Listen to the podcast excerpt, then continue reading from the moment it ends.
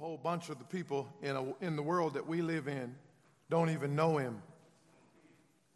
And if you know him, you know him so you can make him known.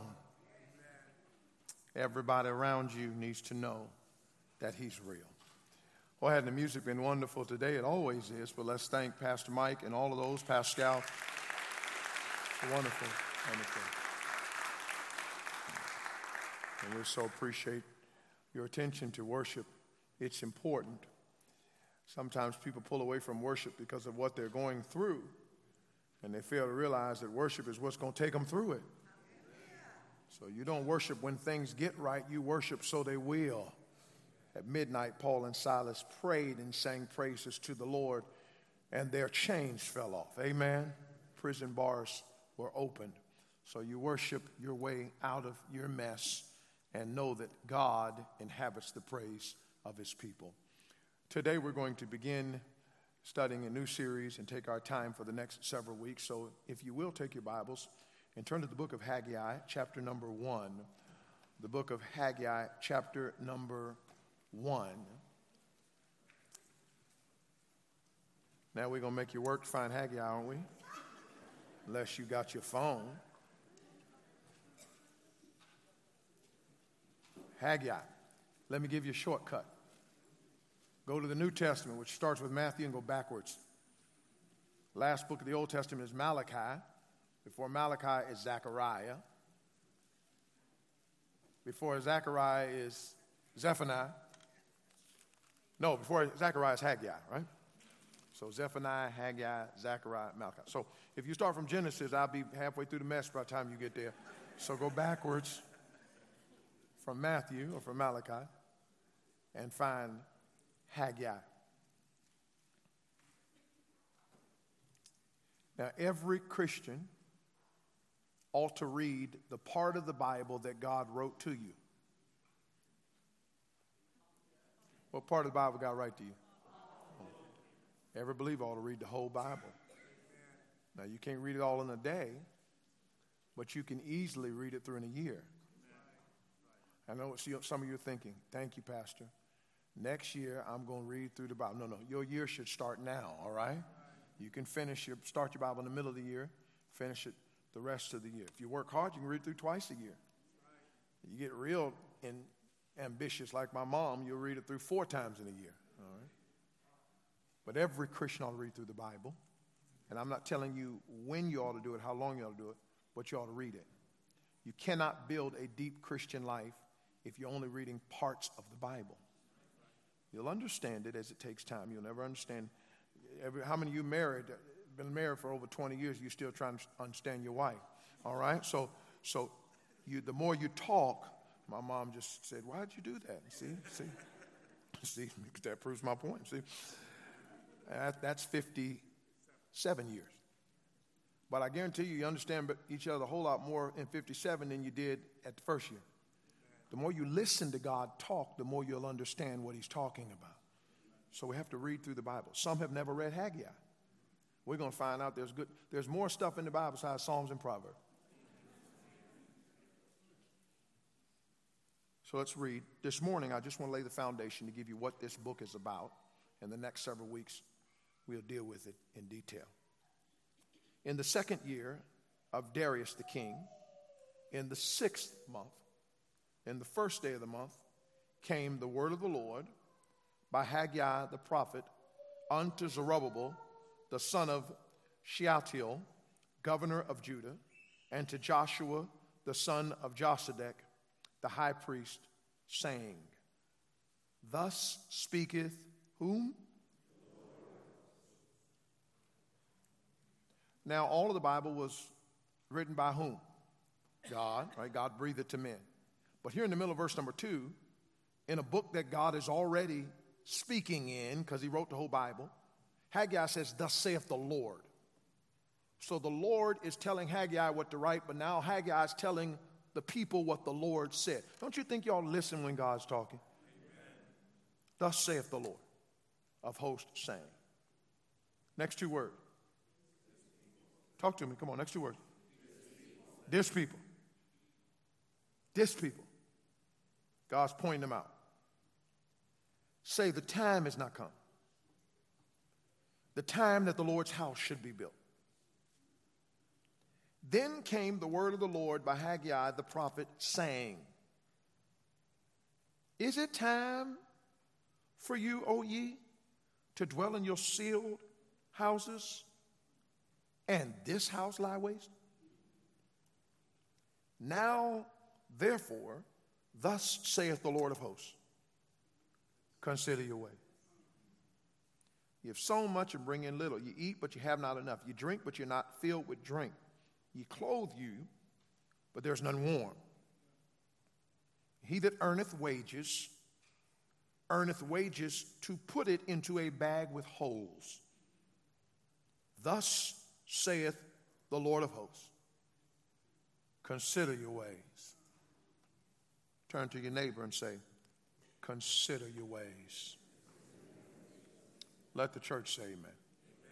Our Father, we pray you add thy blessing to the reading of your word. Cleanse me of sin, empty me of self, and fill me with your spirit. Help me preach what thus saith the Lord. Use the Bible as you have time and time again. We love you. In Jesus' name, amen. You may be seated. Say the statement with me again. Consider your ways. Say it again. One more time. Anybody ever heard of the Babylonian captivity? This is bondage that the people of Israel were in in a place called Babylon. Now, we know that the nation of Israel was God's chosen people. God chose them to be his own, called Abraham from the Ur of the Chaldees, produced of him a mighty nation. And, and through Abraham, the nation of Israel was born Abraham, Isaac, Jacob. Jacob's name changed to Israel. Israel had how many sons? Twelve. Those 12 sons are known as the 12 tribes of Israel. Everybody following? So Israel, God's chosen people. So why would God choose people? Because he can. Now, he didn't pick them and exclude everybody else. He picked them to reveal him to everybody else. So when you look at Israel and say, oh, that's not fair, God picked them. No, no, no, no, no. God picked them. He made himself known to them so they would make him known to the world. Listen to me. If God wasn't fair, you wouldn't be saved. You're not an Israelite. And let's not allow some of this conjured up religion to confuse us as to who we are. There is a whole strand of religion that is misconstruing Israelites and black people.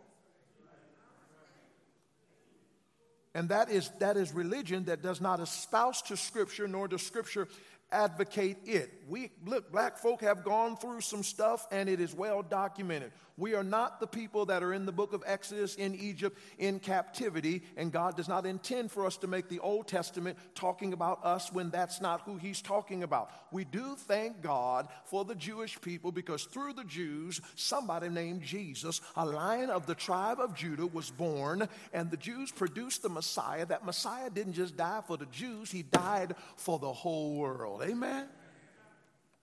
But the bulk of the Old Testament is centered around Israel, Israel's dealings with God, and how Israel was supposed to show God to the rest of the world. So every time you hear God saying, Don't you marry people of other lands, don't you unite with people of other nationalities, that is not God in the Bible preaching against uh, being married to someone of a different race. That's not what he was saying. When God said to Israel, I don't want you to marry outside of your people, he wasn't talking about black and white people not getting married. He was saying, the other people don't serve me like you serve me. And by the way, whoever you marry, if you marry a black person, white person, green person, yellow person, it ain't the color of their skin that matters, it's whether or not they have character enough to serve Almighty God.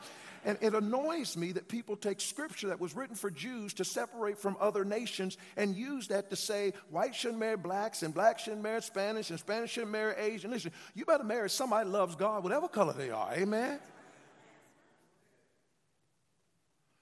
So Israel's got all these laws in the Old Testament, all these ordinances. We spent weeks in Leviticus chapter number 10, chapter 8, chapter 6, and thereabout discussing God's laws about sacrifices. These were laws for the Jews. The Jews were bound by these laws because God gave them an order. He knew that they were sinners and He wanted them to have a way to sacrifice for their sins. Say amen if you know you're a sinner. Good gracious alive. Of all the things that people should have to convince you of, being a sinner should not be one of them. But Israel has a system of laws in the Old Testament that God gives them so that they can stay right before Him. That law was just temporary. That law was just a shadow. That law was just a forerunner. That law was just a pathway. The law was never good enough to save anybody. It was just good enough to keep us as right with God as we could be and to reveal to us that we can't stay right. Galatians says it this way the law was our schoolmaster to bring us under Christ. Are you thankful for schoolmasters that will teach us information that we didn't learn so we can learn properly? That's what the law did for us. The law showed us that we're sinners, it brought us under Christ. When the law revealed to us that we were sinners, it showed us that we needed a Savior. What the law couldn't do, Jesus came and did, but the law showed us that we needed Jesus. Everybody understand? So Israel has been given law, they've been given sacrifices, they've been given ordinances, they've been given all of this in Genesis, Exodus, Leviticus, Numbers, Deuteronomy that they're supposed to do. The Ten Commandments that you and I are familiar, familiar with Thou shalt have no other gods before me, don't take the Lord's name in vain, don't commit adultery, don't bear false witness, don't covet, don't steal. All these things, these are things that God is giving His people to say, You're mine, the world is not, so I expect you to live differently. Well, they didn't. And so God sent Israel, or Judah, if you would, into Babylonian captivity. God allowed the wicked, the most wicked people on all of the earth to take the Jews, bring them to their land, and force them to stay there for 70 years. Everybody say 70 years. So the Babylonian captivity marked a very critical time in Jewish history. And while the Jews were in Babylon, they were as miserable as miserable could be. Nothing they could call their own. No temple, no songs to sing. The psalmist says in Psalm 137 4, How shall we sing the Lord's song in a strange land? This was the voice that was echoing the Jews. They were in Babylon. And when they were in Judah and in Jerusalem, they had a temple and God was worshiped and they had laws and they had rules and, and they knew Jehovah. But when they ended up in Babylon, they had false idols and statues and, and they had pagan kings and, and pompous leaders like Nebuchadnezzar and Belshazzar and all these these people that were full of themselves, that, that made rules against them if they prayed to God and made them bow down to, to, to things that were not God. So there was no temple, there was no God worship. Babylon was as pagan as pagan could be. If you will turn to the end of your Bible and look at Revelation when you have some time, you're going to see John the Revelator talk about Babylon falling, the empire of Babylon falling. And it's talking about the system in the world that is pagan, that is vile, and it lists things like like drugs and alcohol and murders and killing. Everything that's going on in the world today of that kind of like is akin to Babylon. It was as vile as vile could be. Can you imagine being a Christian taken from your homeland and forced to live in Babylon? Some days I feel like we're getting a taste of it now.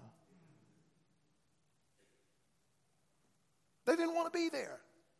They long to go back home. They long to be back in Jerusalem. They long to be back where the, to the place where their songs could be sung, where the temple was. They long to be back where God's name was exalted. By the way, don't you look forward to the day when God creates a new heaven and a new earth and we won't have to debate with people about who's God and who's right? Aren't you glad for the day that one day Jesus is going to sit on the throne, every knee's going to bow, every tongue's going to confess that Jesus Christ is, there will be no debates, religious debates at all. There's coming a day where there's going to be one God that's recognized, one king that's recognized. His name is Jesus. I can't wait until that day. But Judah was, was in Babylon, longing to return, doomed there until God raised up a man by the name of Cyrus. Cyrus was a king of Persia. On Wednesday nights, we're, we're, we're preaching through the book of Esther. All of that happens in Persia. Cyrus is the king in Persia. Cyrus was the one that gave the first order that Jews could return home.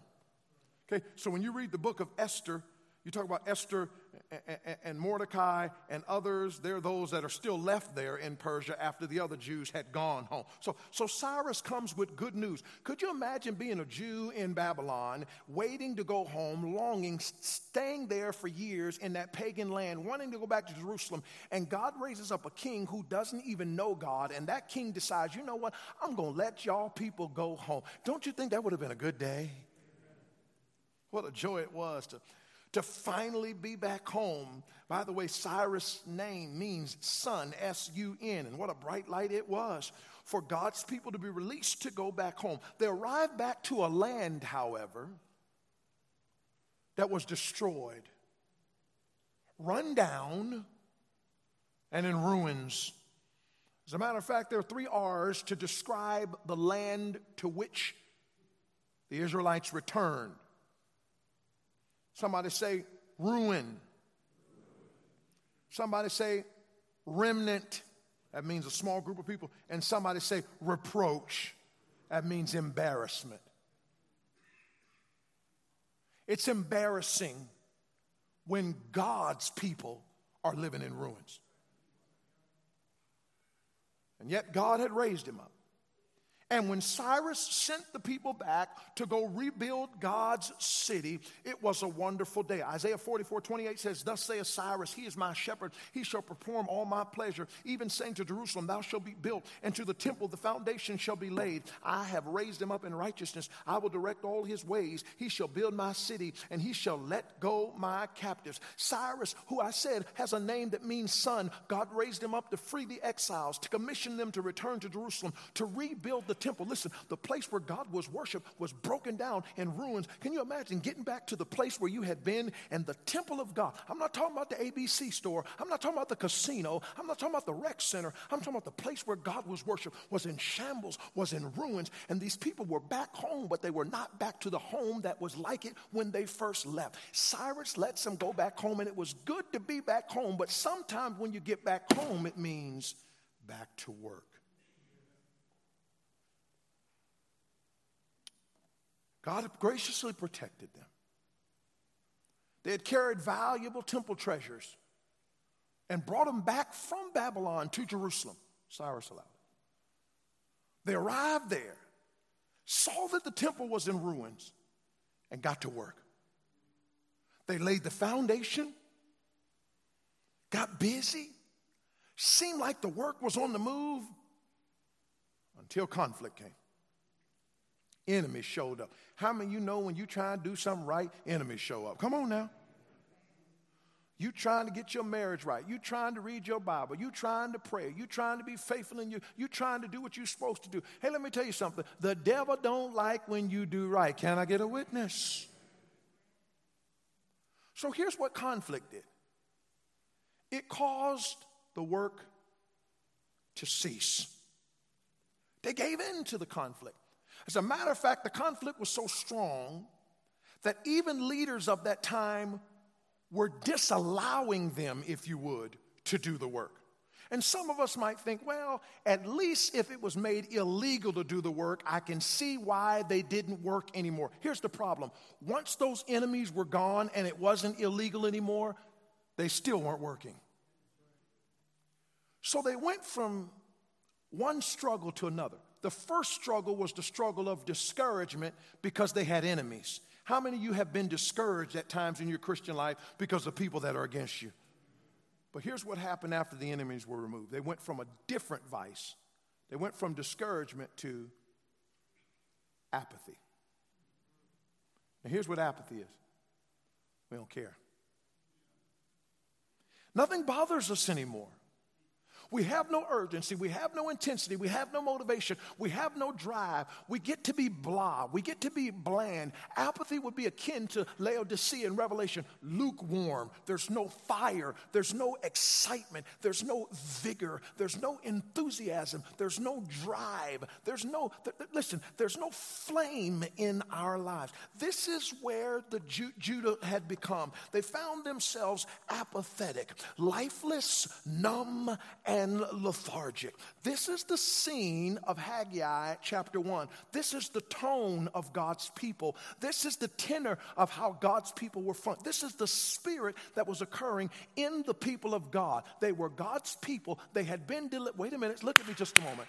I'm not talking about lifelessness among the world who didn't know God. I'm not talking about lethargy among people who had never met. I'm talking about people who had experienced God bring water from the rock, who had experienced God deliver them, people who, who had experienced God raise up Cyrus, send them back home, get them out of. Listen to me. If Babylon was that bad and God got you out of it, don't you think when you get back to Judah, you ought to hit the ground running?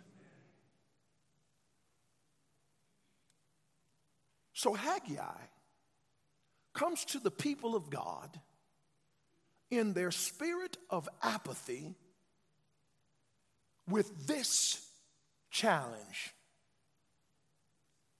consider your way. The word consider means to think about carefully, especially with regard to taking some action. Here's what Haggai said Hadn't God been good to you? Didn't God raise up Cyrus? Listen, didn't God send Cyrus to send y'all back home? Didn't he let you take all those temple treasures that were in Babylon and take them back home to Jerusalem? Didn't he release you from this wicked place? Didn't he let you go somewhere where there was a temple? Didn't you get back where you could praise God freely? Didn't you get the ability to lift up your hands in total praise to God? Didn't you have breath in your lungs to let everything that have breath praise the Lord? Shouldn't it be a good day every day you wake up knowing that God has delivered you and you can give God praise? So Haggai looks at those people and says, then why aren't you working? Why aren't you building? Why aren't you doing? Why aren't you getting wood? Why is the temple lying waste? Why'd you stop doing what you're supposed to do? Why'd you quit? Why'd you let your enemies get the best of you? Why'd you give in? Why'd Why'd you give up? Why'd you give out? Cyrus released you. The sun is shining in your life. God's been good to you. Consider, think about what you're doing, but don't just think about it and let the thoughts leave you. Think about it with an intention to do something about it. Now, here's the, here's the foundation I want to lay this morning and let you go home. Do you remember when you were in the muck and mire of sin? No, I need more than, a, than seven grunts right there. Do you remember when you were lost and on your way to a devil's hell in the muck and mire of sin? Do you remember when you were blind and could not see?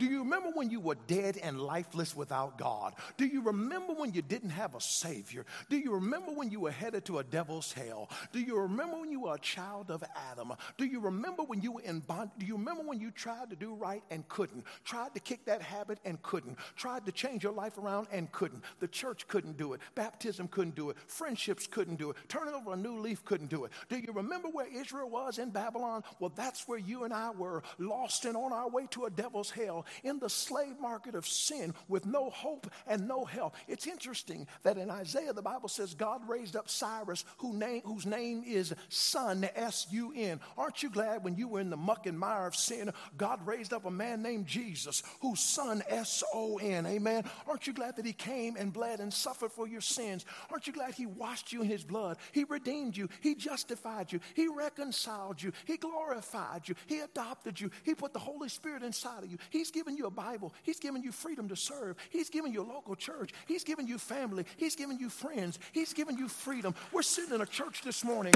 There's nobody lined up on that wall with machine guns that tells us that we can't praise God. We can't. There are countries where that listen to me. I'm just trying to ask you this morning, hadn't God God been good to you? Hadn't God been faithful to you? Hadn't God redeemed you? But here's the problem He's been so good, and yet there is an overwhelming spirit of apathy.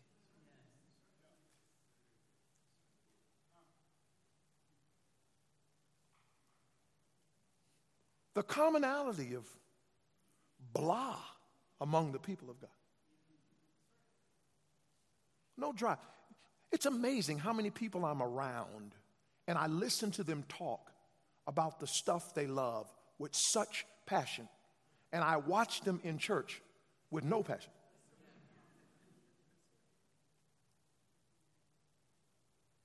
And so the pastor has come on behalf of Almighty God to look at the members of Crossroads Baptist Church, saying, based on what God has done for you, if you're saved, say amen. amen. If you're going to heaven, say amen. If you ain't going to hell, say amen. You got the Holy Ghost inside of you, say amen. Your name's written down in the Lamb's Book of Life, say amen. He woke you up this morning, say amen. You in your right mind, say amen. You got clothes on your back, say amen. You got food on your table, say amen. If he's protected you, say amen. If he's redeemed you, say amen. If he's been good to you, say amen. If he's blessed you, say amen. If you have a good, good father, say amen. Now, considering what he's done for you, what are you doing for him? And for the next several weeks, I'm going to ask you consider. Think deeply with an intention to take action. Because God has been too good for us to be this bad. Amen. And if you consider your ways and conclude that nothing about you needs to change based on what God has done for you, you need to do some more considering. And God help us.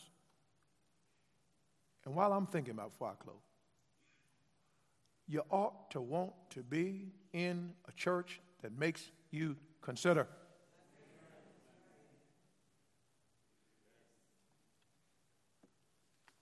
And a whole bunch of folks don't want that. I said they don't want it.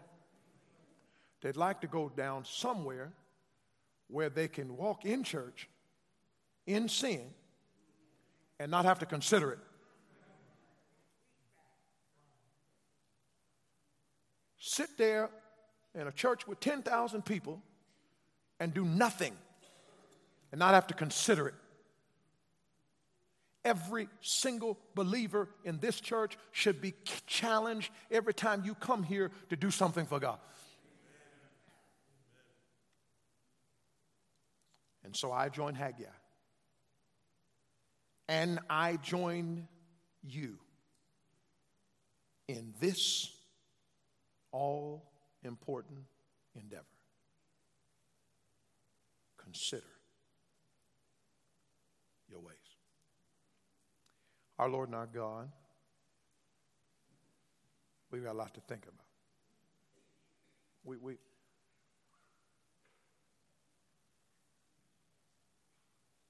we always thinking about what is done for us. And not often enough thinking about what we're doing for you. Heads bowed, eyes closed, no one looking around. Pastor, I'm one of those people that's been saved. I know I'm going to heaven. I've trusted Christ as my Savior. The light of Jesus has shined on me. I'm going to heaven and I know it. Would you put your hand up all over the building? I'm going to heaven and I know it. God bless you. God bless you. Put your hand down. Put your hand down. Now, let me ask you this. Of those of you that just raised your hand, Pastor, I'm saved. God's been good to me. Watch this. Pastor, you got me thinking this morning. I, I, I, I need to do some considering. Some considering. Not about God's ways, by my own ways. And I'm willing to go through that tedious, rigorous endeavor to contemplate how I can do better. If that's you, would you put your hand up all over the building? Oh, bless you. God help us. Consider your way. Last question. How many say, Pastor, I'm not sure if I died today, I'd go to heaven, but I don't want to go to hell. I'm not 100% sure if I died today, I'd go to heaven. but I'm 100% sure I don't want to go to hell. Please pray for me. If that's you, would you raise your hand? Would you let me pray for you? Anybody like that? Just slip it up long enough for me to see it. I don't know I'm going to heaven, but I know I don't want to go to hell. To my right, God bless you. Thank you for your honesty. We sure would love to help you. Sure, we would. To show you how you can know for sure that you're going to heaven. As music is playing, Christian all over the building, would you bow your head? Start thinking. Come on now. We, we brainstorm about everything. Well, I need to figure out how to make more money. Well, I need, I, need, I, need, I need to figure out a way how to make this work. When the last time you figured out a way to serve God better? How much brains? Hey, the last time you sat down and took hours and hours and said, let me figure out how I can be a better Christian. That's what, that's what Haggai is saying. Consider. This young person that raised your hand today about trusting Christ as Savior. We'd love to help you. For if you'd be willing to come, we get somebody to take a Bible and show you how you can know for sure that you're going to heaven. Because Christ already paid the price. It's just about your willingness to accept the payment. Whosoever will, let him come.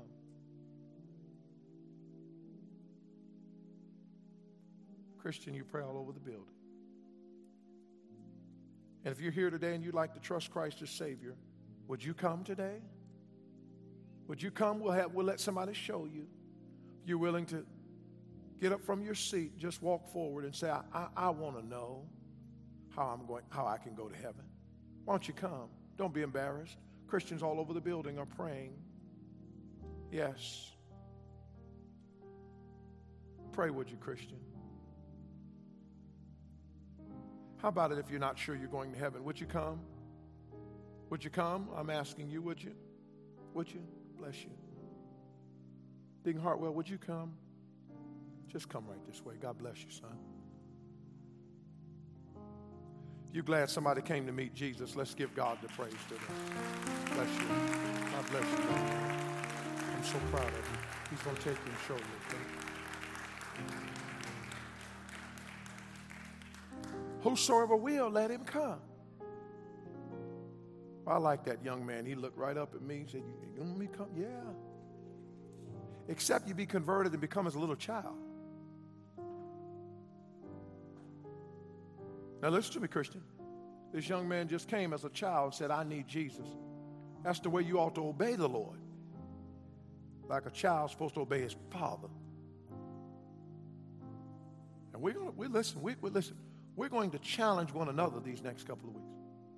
Because I found out that most Christians are looking for the easy way, looking for easy, easy Christianity, easy church, easy everything. Christian life was never meant to be easy, but you won't get any more fulfillment than you will serving God. Now, Father, thank you for your precious word.